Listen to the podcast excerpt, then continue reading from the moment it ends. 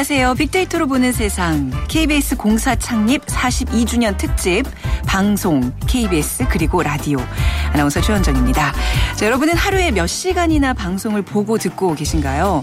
라디오나 텔레비전을 통해서 널리 듣고 볼 수 있도록 음성이나 영상을 전파로 내보내는 일 사전에서는 방송을 이렇게 정의하는데요. 하지만 과학기술의 발달로 방송을 접하는 방식도 다루는 영역도 점점 넓어지고 있습니다. 쉴 새 없이 쏟아지는 뉴스와 다양한 정보를 얻는 매체로 또 그리고 주변에 있을 법한 이야기로 심금을 울리는 드라마 한바탕 웃음으로 스트레스를 날릴 수 있는 예능 프로그램까지 자 남녀노소 청취자 시청자들의 생활의 일부로 자리 잡게 됐습니다. 자 든든한 동반자 편안한 친구의 역할을 하고 싶은 게 저와 또 모든 방송 인들의 바람일 텐데요.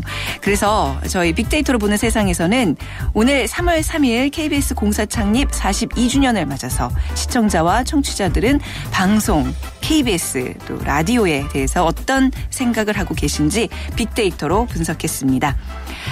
자, 빅데이터로 보는 세상 KBS 공사 창립 42주년 특집 방송 KBS 그리고 라디오 오늘 함께 얘기 나눠주실 분들입니다. 스토리닷의 유승찬 대표 나오셨습니다. 반갑습니다. 네, 안녕하세요. 네, 그리고 대중음악 평론가 임진모 씨. 네. 네, 안녕하세요. 네, 안녕하세요. 다음 소프트의 최재원 이사 자리해 주셨습니다. 네, 안녕하세요. 네. 어, 세 분과 함께 하니까 굉장히 든든한데요.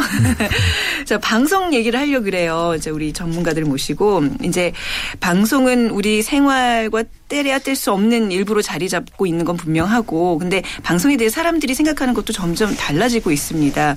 자, 먼저 유승찬 대표님 방송의 역할 어떤 점을 꼽을 수 있을까요?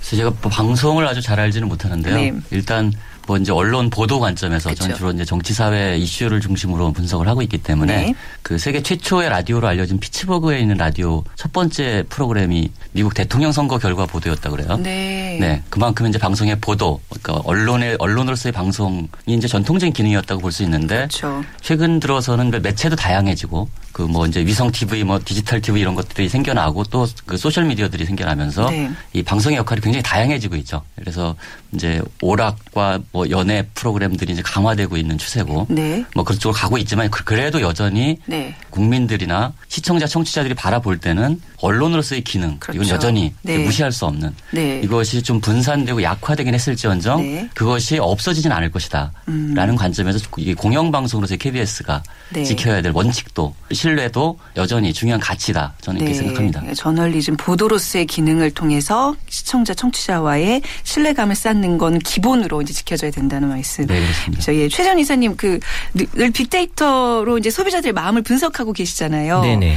그 시청자, 청취자 그런 의미도 달라지고 있죠. 네, 지금은 이제 소비자가 단순 소비자가 아니잖아요. 이게 네. 컨텐츠를 생산할 수 있는 그런 일인 미디어 역할을 할 수 있기 때문에 네. 이 좋고 나쁨에 대한 표현이 즉각적으로 올라오고 있어서 그러다 보니까 이 방송 컨텐츠에 대한 이 quality가 되게 높아지고 있어요. 네. 예, 그렇기 때문에 이제 저희 오락 콘텐츠가 이제 세계 시장으로도 많이 또 수출 하고 있고 그쵸. 예, 그런 효과가 나타나는 것 같아요. 맞아요. 예전에는 그런 어떤 프로그램 포맷을 사 와서 이제 우리가 만드는 일들이 많았는데 요즘은 우리가 수출을 많이 하고 있더라고요. 네네.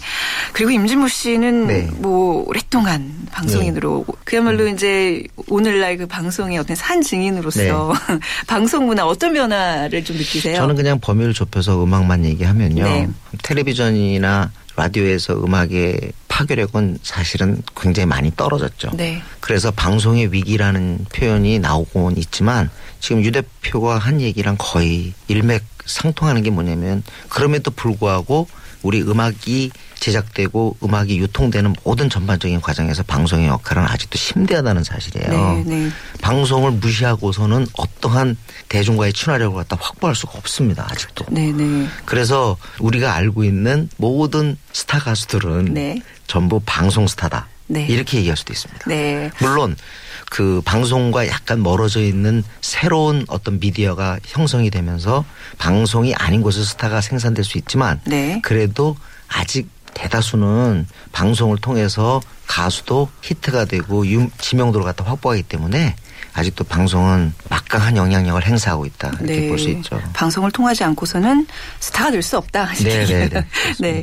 저 방송의 역할에 대해서 이렇게 세 분 얘기 좀 들어봤는데요. 그렇다면 오늘 공사 창립 42주년을 맞는 공영방송 KBS에 대해서 시청자들은 어떤 생각을 하고 있을지 이제 찬찬히 살펴보겠습니다. 유승찬 대표께서 KBS에 대해서 빅데이터 분석하셨죠? 네. KBS의 공영방송 이미지를 좀 알아보기 위해서 그 2011년 1월 1일부터 2015년 2월 21일까지 이 트위터와 블로그와 뉴스에서 KBS를 언급한 문서들을 좀 분석을 해봤는데요. 네. 언급량이 총 1,350만 6,892건 정도였어요. 네. 뭐 트위터 사용자를 650만 정도로 보면 트위터 사용자 전체가 두 번 꼴은 KBS를 언급했다 음, 문서로 네, 네. 뭐 이런 이렇게 볼 수 있는데요. 아무튼 그 엄청난 양이죠. 네. KBS를 언급한 이 양도 엄청나고. 그러네요. 예. 네. 사람들이 KBS에 대해서 얼마나 많은 얘기를 주고받는 건가요? 그러니까 이 많은 얘기죠. 1,350만 건이나 네. 됐으니까요. 네. 그러니까 전체적으로 KBS를 언급한 문서들 보면은 이제 트위터가 압도적으로 많아요. 지금 네. 어차피 문제 문서 수로 보기 때문에 트위터 숫자가 약 87%, 그다음에 블로그의 숫자가 9%, 그다음에 뉴스 비중이 한 4% 정도 됩니다. 네. 그러니까 트위터 여론이 상당히 반영된. 그러니까 이런 이 분석은 젊은 층의 젊은 여론이 층. 상당히 반영된 것이다. 뭐 이걸 감안하고서 이제 네. 보셔야 될 것 같아요. 네. 이게 이제 기간별로도 언급량이 좀 달라지는 거죠? 그렇죠. 예, 기간별로도 보면은 이제 제가 6개월 단위를 구간으로 삼아서 한번 봤는데요. 네. 그래서 2011년 상반기와 2012년 하반기는 그때는 트위터 사용자 자체가 많지 않아서 언급량 자체가 이렇게 많지 않고요. 그러니까 2012년이 이제 총선과 대선이 있었던 해 아닙니까? 네. 그때 이제 언급량이 많이 늘어납니다. 그러니까 총선 대선을 앞두고 트위터 사용자들이 트위터의 정치적인 관심들을 많이 표현하기 시작하면서 언급량이 많이 늘어나고요. 특히 2014년 상반기에 뭐가 있었는지 혹시 기억하시죠? 아, 작년 상반기에요. 네네. 세월호 사건 네, 세월호 말씀하시는 사건이 거죠. 있었죠. 세월호 사건이 있을 때 KBS 언급량이 압도적으로 늘어납니다. 그래서 260만 건이 넘게 6개월 구간에만 네. 늘어나면서 KBS 언급량이 늘어나는 것이 꼭 좋은 것이 아니에요.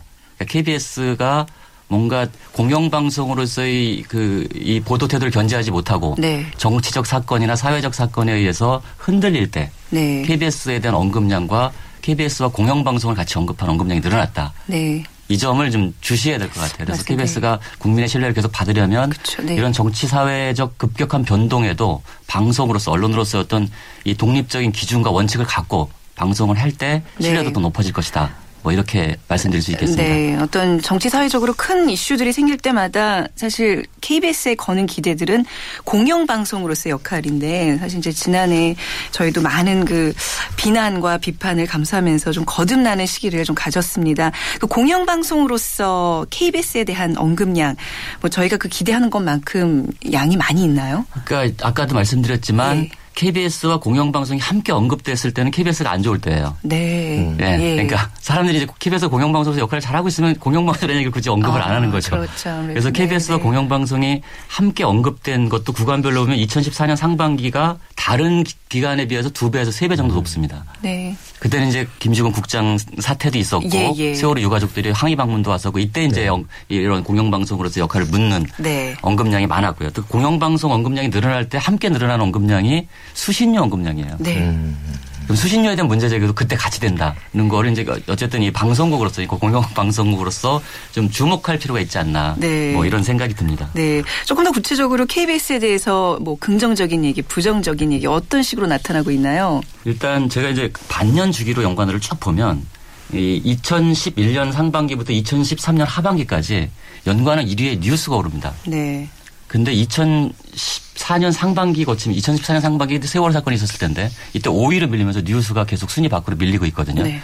보도의 위기가 오고 있다. 어떤 신뢰도의 하락이라고 볼수 있겠죠. 이 문제들은 예. 이제 굉장히 주, 네. 주의 있게 좀 봐야 될 것이고 네. 긍부정 같은 경우도 이제 보면은 2013년 하반기에는 긍정어 분포가 부정어 분포보다 두 배 정도 많습니다. 네. 그러니까 한 45% 되는데 2014년 상반기 세월호 사건이 있었을 때는 부정어 분포가 긍정어 분포보다 훨씬 많아집니다. 네.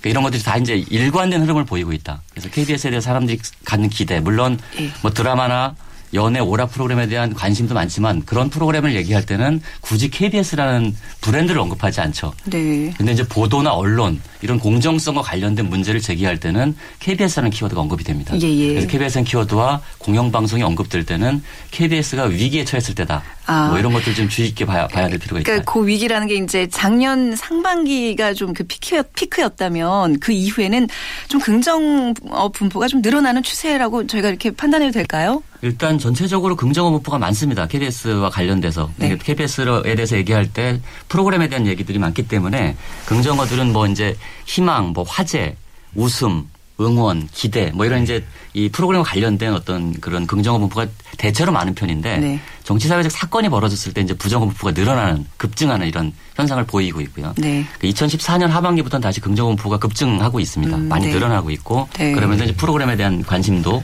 뭐 이런 것들이 더 많이 얘기되고 있다. 네. 그렇게 볼 수 있겠습니다. 2014년에 긍정어가 많이 늘어난 거는 확실히 예능 프로 효과가 있겠네요. 그렇죠. 예. 네. 네, 제가 봤을 때는 2014년도에 그 세월호 사태 이후에 너무 침체돼 있는 분위기를 이 국민들이나 이런 것들은 자꾸 그 희망적인 걸로 찾으려고 하는 것 때문에 그런 것들을 또 좋아하는 요소가 보였어요. 네, 그렇죠. 어떻게 좀 치유의 어떤 역할도 네네. 분명히 필요하고 일부러라도 이렇게 보려고 하는 게 있었어요. 예능 프로그램이라 그러면 뭐 어떤 프로그램들이 좀 많이 언급이 되고 있어요? 일단 네. 뭐 전체적으로 보면 최근 들어서 팬덤 형상이 굉장히 강화되고 있어서 네.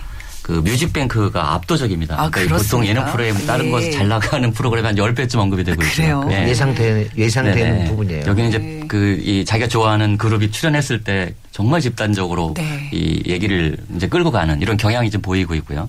그다음에 이제 대표적으로 보면 불후의 명곡 1박 2일 개그 콘서트 해피투게더 슈퍼맨이 들어왔다. KBS의 이제 어떤 대표적인 예능 프로그램들 보면 네. 거의 비슷한 언급량을 보이고 있습니다. 네. 추세로 보면 이제 그런 건 있죠. 많아졌다가 줄어들거나 네. 적었다가 많아지거나 하는 추세는 보이지만 아. 언급량 전체로 보면 특정 기간에 걸쳐서 거의 비슷한 양상을 보이고 있다. 그러니까 소위 뜨는 프로그램이다, 지는 프로그램이다. 이거를 빅데이터를 통해서 분석이 가능하다는 얘기네요. 기간별로 이 트래픽을 이 예. 추적하다 보면 어떤 때 이- 이게 관심을 계속 높여가고 있는지 네. 관심이 줄어들고 있는지 이런 경향성들은 체크가 가능하죠. 네, 알겠습니다. 자, 공사 창립 기념 42주년을 맞아서 방송과 KBS에 대해 얘기 나누고 있는데요.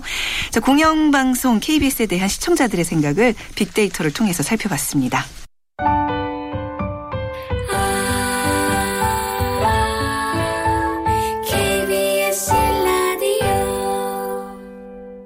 연인극장도 있고 소설극장, 고운정 많이 재밌었죠. 항상 그 시간이면 그거 틀었죠. 황인영 광고자도 신랑하고 싸운 거를 엽서로 보내준 걸 그 사람들이 더 감칠맛나게 읽어주잖아요. 아주 재밌었죠 뭐. 동네에 나도 있는 집으로 다 다녔지. 듣다가 그냥 잔 거예요. 아침에 일어나 보니까 라디오가 너무너무 뜨거워가지고 말 그대로 그냥 녹을 직접. 라디오 없이는 못 살지. 저희 아버지 사연이 또 라디오에서 나오니까 너무 좋아하시더라고요. 엄마랑 아버지랑 뭐 가족들이 같이 누워서 같이 놀이를 듣고 다음날 흥얼흥얼 거리게 되고 고향 같기도 하고 저한테는 뭔가 서로를 이어주는 그런 라디오라는 존재였죠.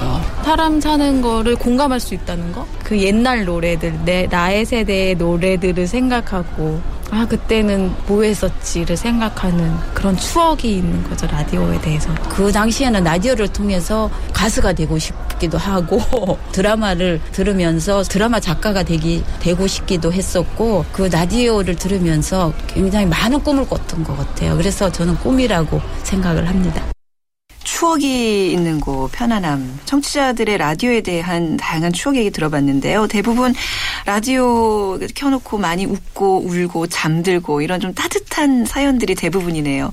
그만큼 라디오는 추억이다. 이 등식이 좀 성립이 되는 것 같아요. 네. 임진모 씨도 어떤 라디오에 대한 추억 정말 많으시죠? 아, 그럼요. 저를 만들었으니까요, 라디오가. 네. 저는 라디오는 추억과 등식이 아니라 저는 음악이 등식이었거든요. 네. 아까 여러분께서 드라마, 라디오 드라마 들으면서 드라마 작가를 꿈꿨다고 하는데 저도 라디오 들으면서 나도 라디오 나가서 이렇게 음악 얘기 해야지. 아, 그러셨어요? 그런 생각을 했어요. 네. 그게 고등학교 1학년 때부터 그 꿈을 가졌는데요. 그 하나 연인과도 같아서 텔레비전 인터뷰할 때 저는 떨질 않아요. 네. 그런 예, 기색은 근데 없어요. 라디오는 네. 사실 지금도 떨고 있어요. 아, 진짜로요? 그때 예, 왜왜 이랬대요? 그러냐면 아. 일단 라디오는 나가서 제가 할 얘기가 많아야 되고요. 네. 그리고 듣는 매체이기 때문에 배열을 잘해야 돼요. 그래서 항상 긴장하고요. 맞아요. 실제로 조금 조금씩 떨려요. 지금도 아. 제가 지금 상황이 좋지 않거든요. 지금. 어, 저, 아, 갑자기 그 말씀하시니까 좀 긴장하신 것 같은 느낌이 드는데. 네. 저는 방송 초년생이라 네. 아직은 TV가 훨씬 더 많이 떨립니다. 라디오가 아직 덜 떨리고 이걸 알아 알아가면 이제 네. 이 임진모 선생님 말씀 이해될 것 같아요. 네. 자, KBS 라디오에서 방송하고 있는 인기 DJ들 라디오에 대해서 어떤 생각을 하고 있는지 한번 들어보겠습니다. 안녕하세요. 주현미입니다. 라디오는 귓속말이다. 이렇게 생각을 해요. 가족에게도 친구에게도 털어놓지 못했던 말을 청취자들은 조금 수줍게 고백해 주니까요. 콩나물을 묻혔는데 뭐 왜 이렇게 맛이 없는지 모르겠다고 어떤 분이 문자 주시면 뚜껑을 미리 덮어보세요. 이렇게 우리끼리 속삭이거든요.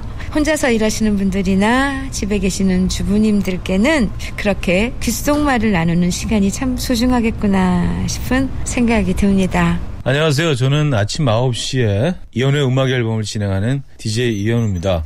제가 생각하는 라디오는 사랑방입니다. 일상의 소소한 이야기들을 편하게 털어놓고 소통하면서 다 사는 게 고만고만하구나를 느끼게 되는 그런 장이기도 하고요. 그 동네에 약간 작은 사랑방처럼 자신의 어떤 고민이나 이런 것들도 털어놓을 수 있고요. 또 위안을 받을 수도 있고요. 또 들어주는 사람은 항상 있습니다. 그게 제 몫이죠. 예, 반갑습니다. 저는 저 라디오쇼 DJ 박명수입니다. 아, 라디오는 영원한 친구다. 언제나 우리 곁에 있고요. 쉽게 쉽게 만날 수 있기 때문에 우리의 영원한 친구가 아닌가라는 생각이 드네요. KBS 공감 토론을 매일 월요일부터 금요일까지 진행하고 있는 노동일입니다. 전 라디오는 공감이라고 생각합니다. 라디오는 들으면서 온갖 상상을 할 수 있어요. 저 사람이 어떻게 생겼을까? 저렇게 말하는 사람의 표정은 뭘까? 상상하면서 듣다 보면 TV에서 일방적으로 보여주는 것과 달리 또 진행자와 또 얘기하는 사람과 뭔가 자꾸 이렇게 공감할 수 있겠더라고요. 안녕하세요. 가수 임소입니다. 해피 FM 희망가요를 통해서 여러분께 매일 인사드리고 있지요. 라디오는 소통이다. 사실 요즘에 대면 생활이 많이 줄어들고 있습니다. 각자 컴퓨터다 또 어, 인터넷이다 SNS를 통해서 사회와 대화를 나누고 소통을 하는데요. 어, 정말 그런 분들께 아, 허심탄회하게 세상을 향해서 소리 지를 수 있는 방송 매체는 라디오인 것 같습니다. 여러분들 하고 싶은 얘기 어느 계층이든 계층을 막론하고 소통하고 대화하고 어떤 결론을 찾을 수 있는 그 매체가 라디오 아닌가 싶습니다. 라디오는 소통이다. 네, KBS 인기 DJ들의 라디오에 대한 생각 들어보셨는데요. 라디오는 귓속말이다. 이 말이 참 마음에 와 닿네요. 유승찬 대표께서는 라디오는 뭐라고 생각하세요? 저도 얘기를 해야 되는 겁니까? 네, 해보세요. 그 라디오는 좀 편안한 이야기 같은 느낌이 들어요. 요즘에는 네. 왜 그러냐면 아 요즘에는 정말 가만히 있어도 너무 많은 정보들이 밀려 들어옵니다. 네. 그 정보를 다 눈으로 소비를 하게 되잖아요. 이게 뭐 SNS도 그렇고 네. 인터넷도 그렇고 뭔가 계속 봐야 되는 이 상황인데 그러다가 이제 가령 차를 타거나 네. 이러면 라디오에서 목소리가 들려오잖아요. 그건 눈을 감고 있어도 뭔가 우리한테 뭔가 정보를 저- 전해주는 네. 그 라디오는 좀 편안한 이야기 같은 편안한 이야기. 그런 느낌으로 저한테 좀 다가옵니다. 네, 최재원 이사께서는 네, 저는 라디오는 힐링이다. 네. 예, 요새 이 사람들을 자극하는 이 코드는 공 감이거든요. 네. 근데 라디오에서는 이제 일상을 많이 얘기해 주잖아요. 그러다 보면 이제 청취자들이 아, 이제 일상을 느끼면서 공감하는 그래서 음. 힐링을 느끼는 그런 것 네. 같아요. 그게 지금 공감이다. 그리고 또 아까 편안함, 귓속말, 사랑방, 소통 이 모든 거를 한마디로 우리나라 말로 어떻게 해야 될지 모르는데 이게 릴레이션십이거든요. 네. 관계. 네. 이게 무슨 얘기냐면요. 라디오는요. 우리가 알지 못하는 많은 타자들, 많은 다른 사람들의 이야기와 선곡을 들을 수가 있어요. 그러니까 네. 예를 들자면 결국 음악으로 따질 땐 사연과 선곡인데요. 본인이 mp3 다운로딩 딱 받아가지고 스마트폰에서 딱 듣고 가는 걸 행위는 뭐냐면요. 이 라디오를 듣지 않은 행위. 이건 뭐냐면 이미 자기가 주인이 돼서 자기 곡이 있고 자기 사연이 있는 거예요. 네. 근데 라디오를 틀었을 때는 어마어마한 다른 사람들의 얘기가 거기에 쏟아져 나오잖아요. 그래서 즉 다른 세계로 갈 수 있는 장이 맞아요. 네. 그게 바로 라디오입니다. 그래서 라디오를 안 듣는 건 남의 얘기를 안 듣는 거랑 같아요. 맞아요. 예. 그러니까 저희는 이제 시사 정보 채널이기는 합니다만 그래도 간간히 여러분들의 그 문자나 그콩 게시판을 통해서 어떻게 지금 듣고 계시고 어떤 상황인지 저희가 계속 이렇게 요구하잖아요. 보내주세요, 보내주세요. 그게 굉장히 중요한 게 아 이게 뭔가 정말 그 관계에 있어서 내가 이분들과 소통하고 있구나 이 느낌이 네. 굉장히 중요하거든요. 노래도 그렇잖아요. 네. 우리가 좋아하는 곡이 있는데 라디오는 다 다른 사람들 이런 곡 신청하고 예. 이런 걸 갖다 자꾸 들으면서 아, 다 많은 사람들의 감성이 취향이 여기에 있구나 하는 걸 알수 네. 있는 거거든요. 그러니까 예. 다른 세상을 갖다가 아는 장이 바로 라디오라는 얘기죠. 네, 그래서 항상 저희 이제 생방송으로 진행될 때마다 여러분들의 많은 참여 기다리는 이유가 바로 여기에 있습니다. 앞으로도 많이 좀 함께 해 주시고요. 최현 이사님 라디오에 대해서 빅데이터 분석을 해주셨죠? 네, 라디오에 대한 이 관심 SNS상에서만 보면은 이 라디오를 듣다라는 행위에 대해서만 언급한 빈도가 2012년도에 260만 건, 네. 13년도 엔 290만 건, 14년도에 이제 300만 건으로 큰 폭은 아니지만 매년 증가하고는 있어요. 네, KBS 라디오 프로그램 중에서 언급량이 많은 프로그램은 어떤 거죠? 네, KBS 내에서만 하는 프로그램만으로 분석을 해 보았어요. 왜냐하면 전체를 다 하니까 다른 방송사 께 나오더라고요. 네. 특집 방송이니까 그러면 안 되잖아요. 그쵸, 네. 그래서 2013년은 유희열의 그 라디오 천국, 네. 2014년은 유인나의 볼륨을 높여요가 관심 1위인 프로그램을 나왔습니다. 아, 그랬군요. 좀 서운한 게 빅데이터로 보는 세상은 언급 을 안 해주시네요. 네. 뭐 이제, 네. 이제 시작하는 객- 프로그램이니까. 네, 객관적으로. 네. 네, 한번. 네.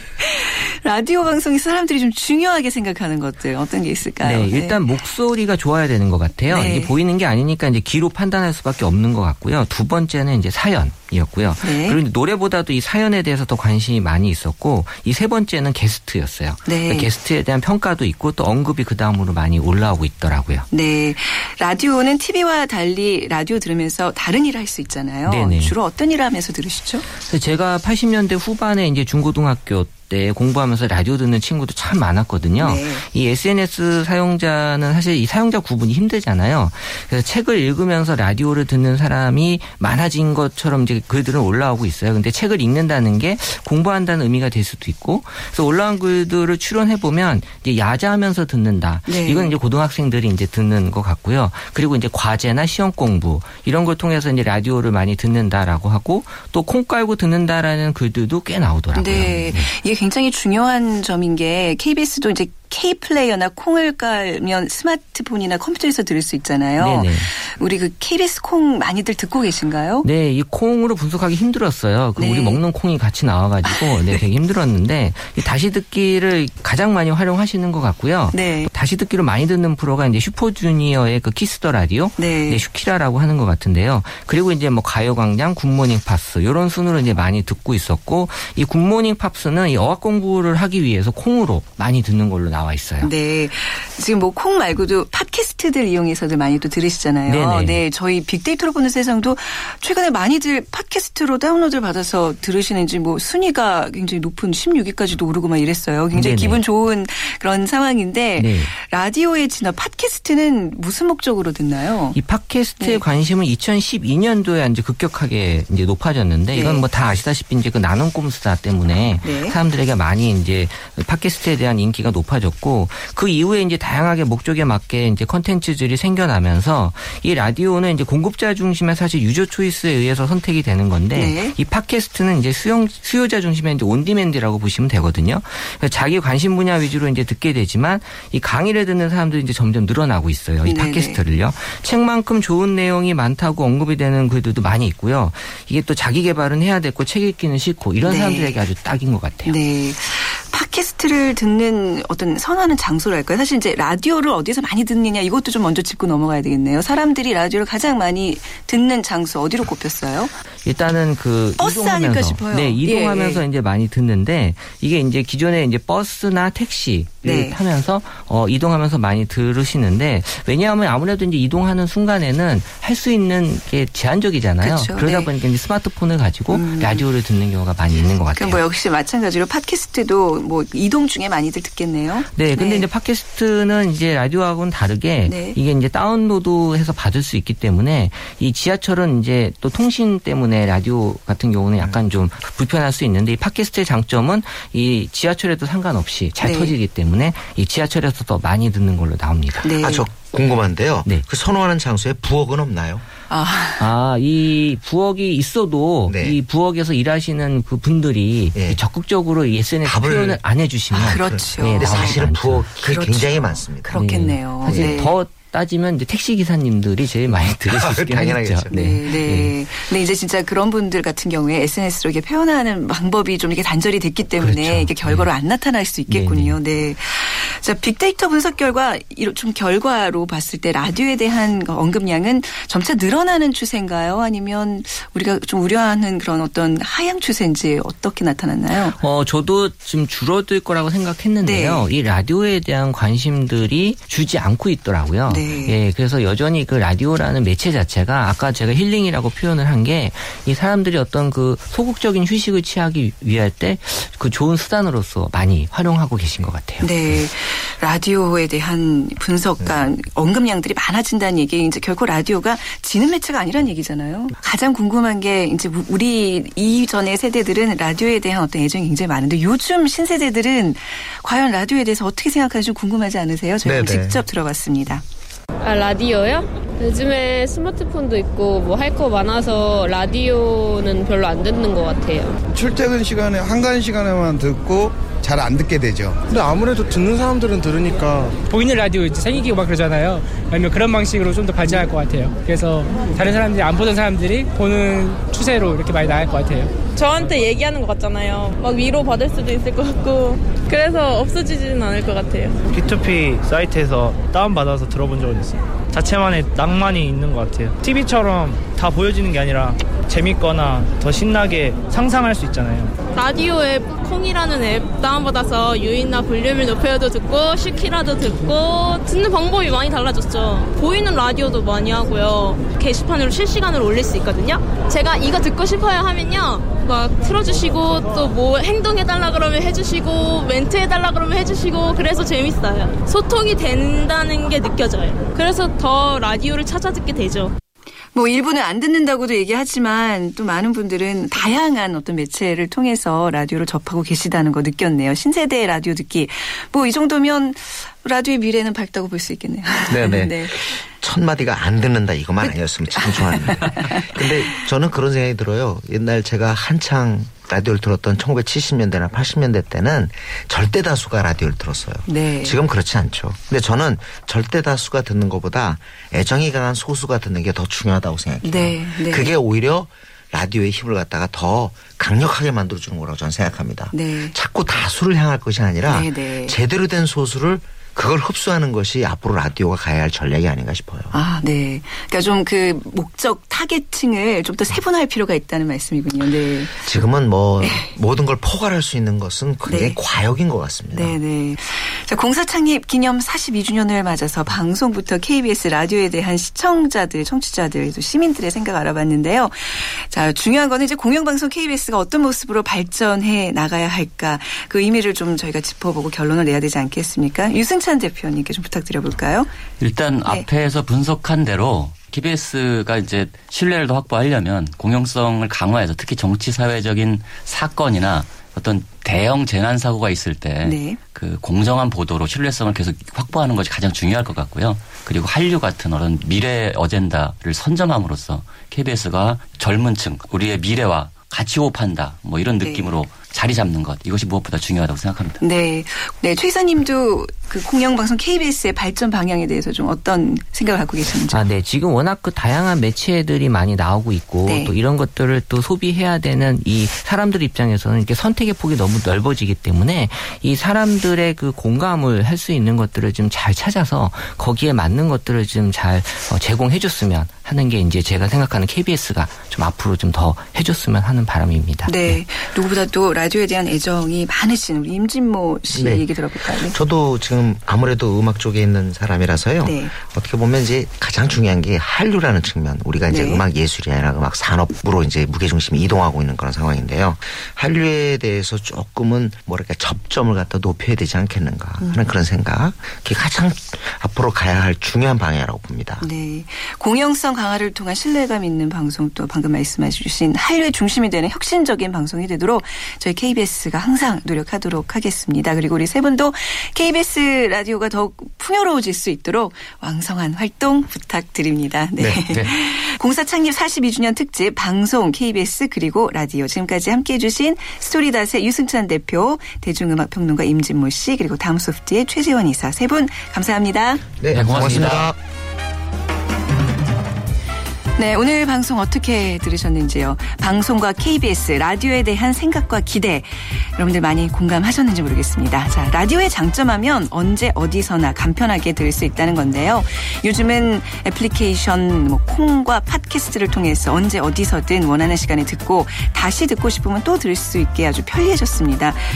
어, 이렇게 직접 다운을 받아서 들을 수 있으니까 편리해지지만 또 저희 입장에선 경쟁도 많이 치열해진 것 같습니다. KBS 라디오는 변화하는 기술과 시대 흐름에 맞춰서 더욱 신뢰받는 방송이 되도록 노력하겠습니다.